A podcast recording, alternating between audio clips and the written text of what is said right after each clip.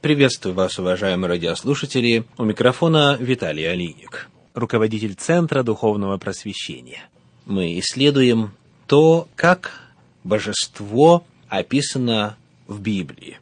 И сделав все предварительные замечания и определив методологию нашего исследования, мы сейчас готовы к тому, чтобы рассмотреть библейский материал, повествующий нам о Боге. Делая это, мы увидим, что Бог открывается нам главным образом тремя способами в Библии, в Священном Писании. Во-первых, Он рассказывает нам о себе своими именами. У Бога есть много разных имен.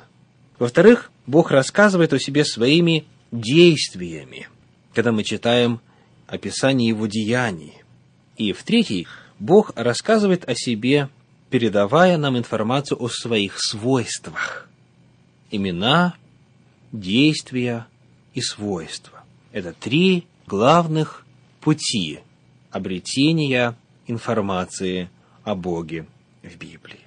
Сегодня мы начнем разговор об именах. На Древнем Востоке, где писалась Библия, имя несет в себе гораздо большую нагрузку, чем в современном обществе – Имя отражает сущность явления, отражает характер личности, отражает устремления личности.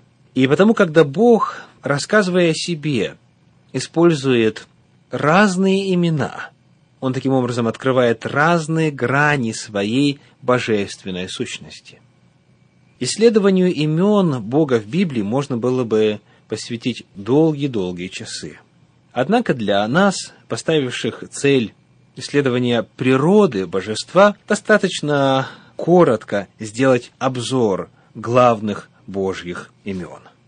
Итак, первое имя, которое используется в оригинале Ветхого Завета для обозначения божества, это древнееврейское имя Эль, которое существует еще в формах Элоах, Элохай и Элохим – множественное число. Это общее имя для обозначения божества, общее имя для обозначения божественной природы. Мы находим это слово в оригинале буквально в первой строчке Библии, в первой строчке Торы. Книга Бытие, первая глава, первый стих говорит, «Вначале сотворил Бог небо и землю». Берешит бара Элохим – вначале сотворил Бог, божество.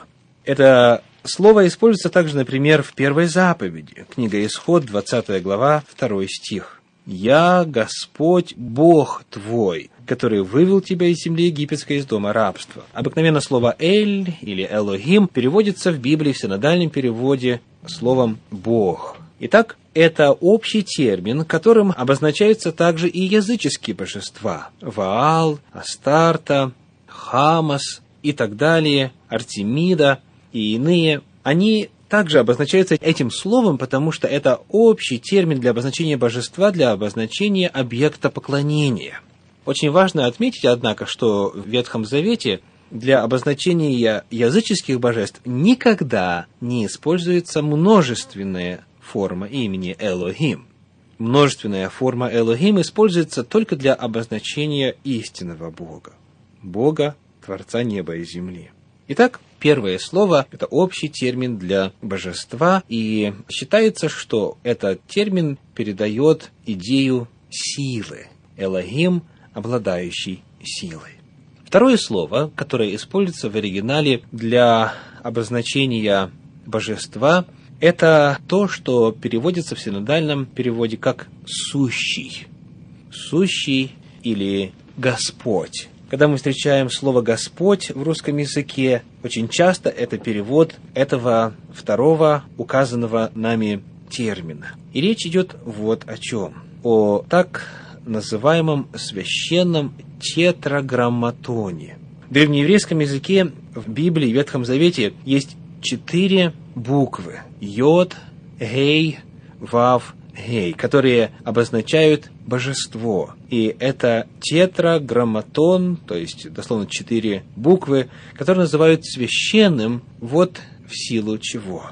После Вавилонского плена, во всяком случае не позднее третьего века до нашей эры, евреи из благоговения перестали вообще произносить священное имя Яхвы, которое стало восприниматься как собственное имя Бога. Лишь однажды, в день очищения Йом-Кипур, первосвященник входил во святое святых, чтобы там произнести это священное имя. Во всех же прочих случаях его заменяли на слово «Адонай» или имя «Адонай», еще одно из имен Бога, или другие имена – а на письме обозначали четырьмя согласными, которые, однако, не произносили. Даже комбинированное обозначение Адонай Яхве, Господь Яхве, читалось как Адонай Элохим, Господь Бог. Впоследствии правильное его произношение окончательно забылось. Дело в том, что, как известно многим, в древнееврейском языке изначально не было огласовок в древнем еврейском языке не было гласных, а гласовки появились гораздо позже, когда за дело переписывания библейского текста взялись масореты. И потому со временем знание о том, как именно произносить имя Божье Йод-Хей-Вав-Хей было утеряно.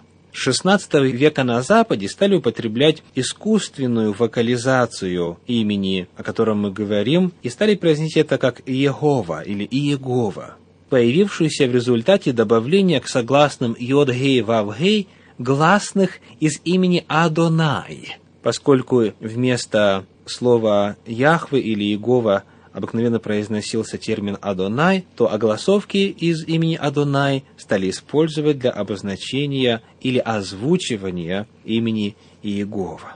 И только в середине XIX века ученые показали, что тетраграмматон следует читать как «Яхве», Однако споры до сих пор продолжаются о том, как именно это имя нужно произносить, потому что изначальный вариант был утерян. Так вот, вот это имя Яхве или Иегова, Господь или Сущий, как это переводится в синдальном переводе, это слово, которое встречается в Библии для обозначения Бога очень часто. И оно фактически является формой древнееврейского глагола «быть». Поэтому это переводит иногда как «я есим тот, кто есим». Или же, если посмотреть внимательно, то считают, что это слово Яхве или Иегова представляет собой комбинацию из слов «он был», «он есть» и «он будет», которая переводит в данном случае безначальность и бесконечность божества.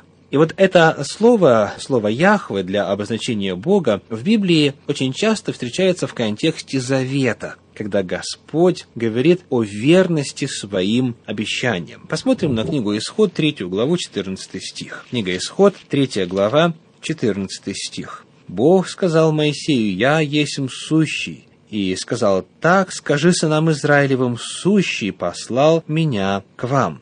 И сказал еще Бог Моисею, говорит 15 стих, «Так скажи сынам Израилевым, Господь, Бог отцов ваших, Бог Авраама, Бог Исаака и Бог Иакова, послал меня к вам. Вот имя мое навеки и памятование о мне из рода в род». Бог говорит о том, что Он помнит свой завет, который Он дал когда-то про отцам, и Он пришел для того, чтобы исполнить свой завет, исполнить свое обетование. Итак, верность завету, верность обещаниям и Божья неизменность подчеркивается этим вторым именем, которое мы упоминаем сегодня. Далее. Третье имя – это имя Элион.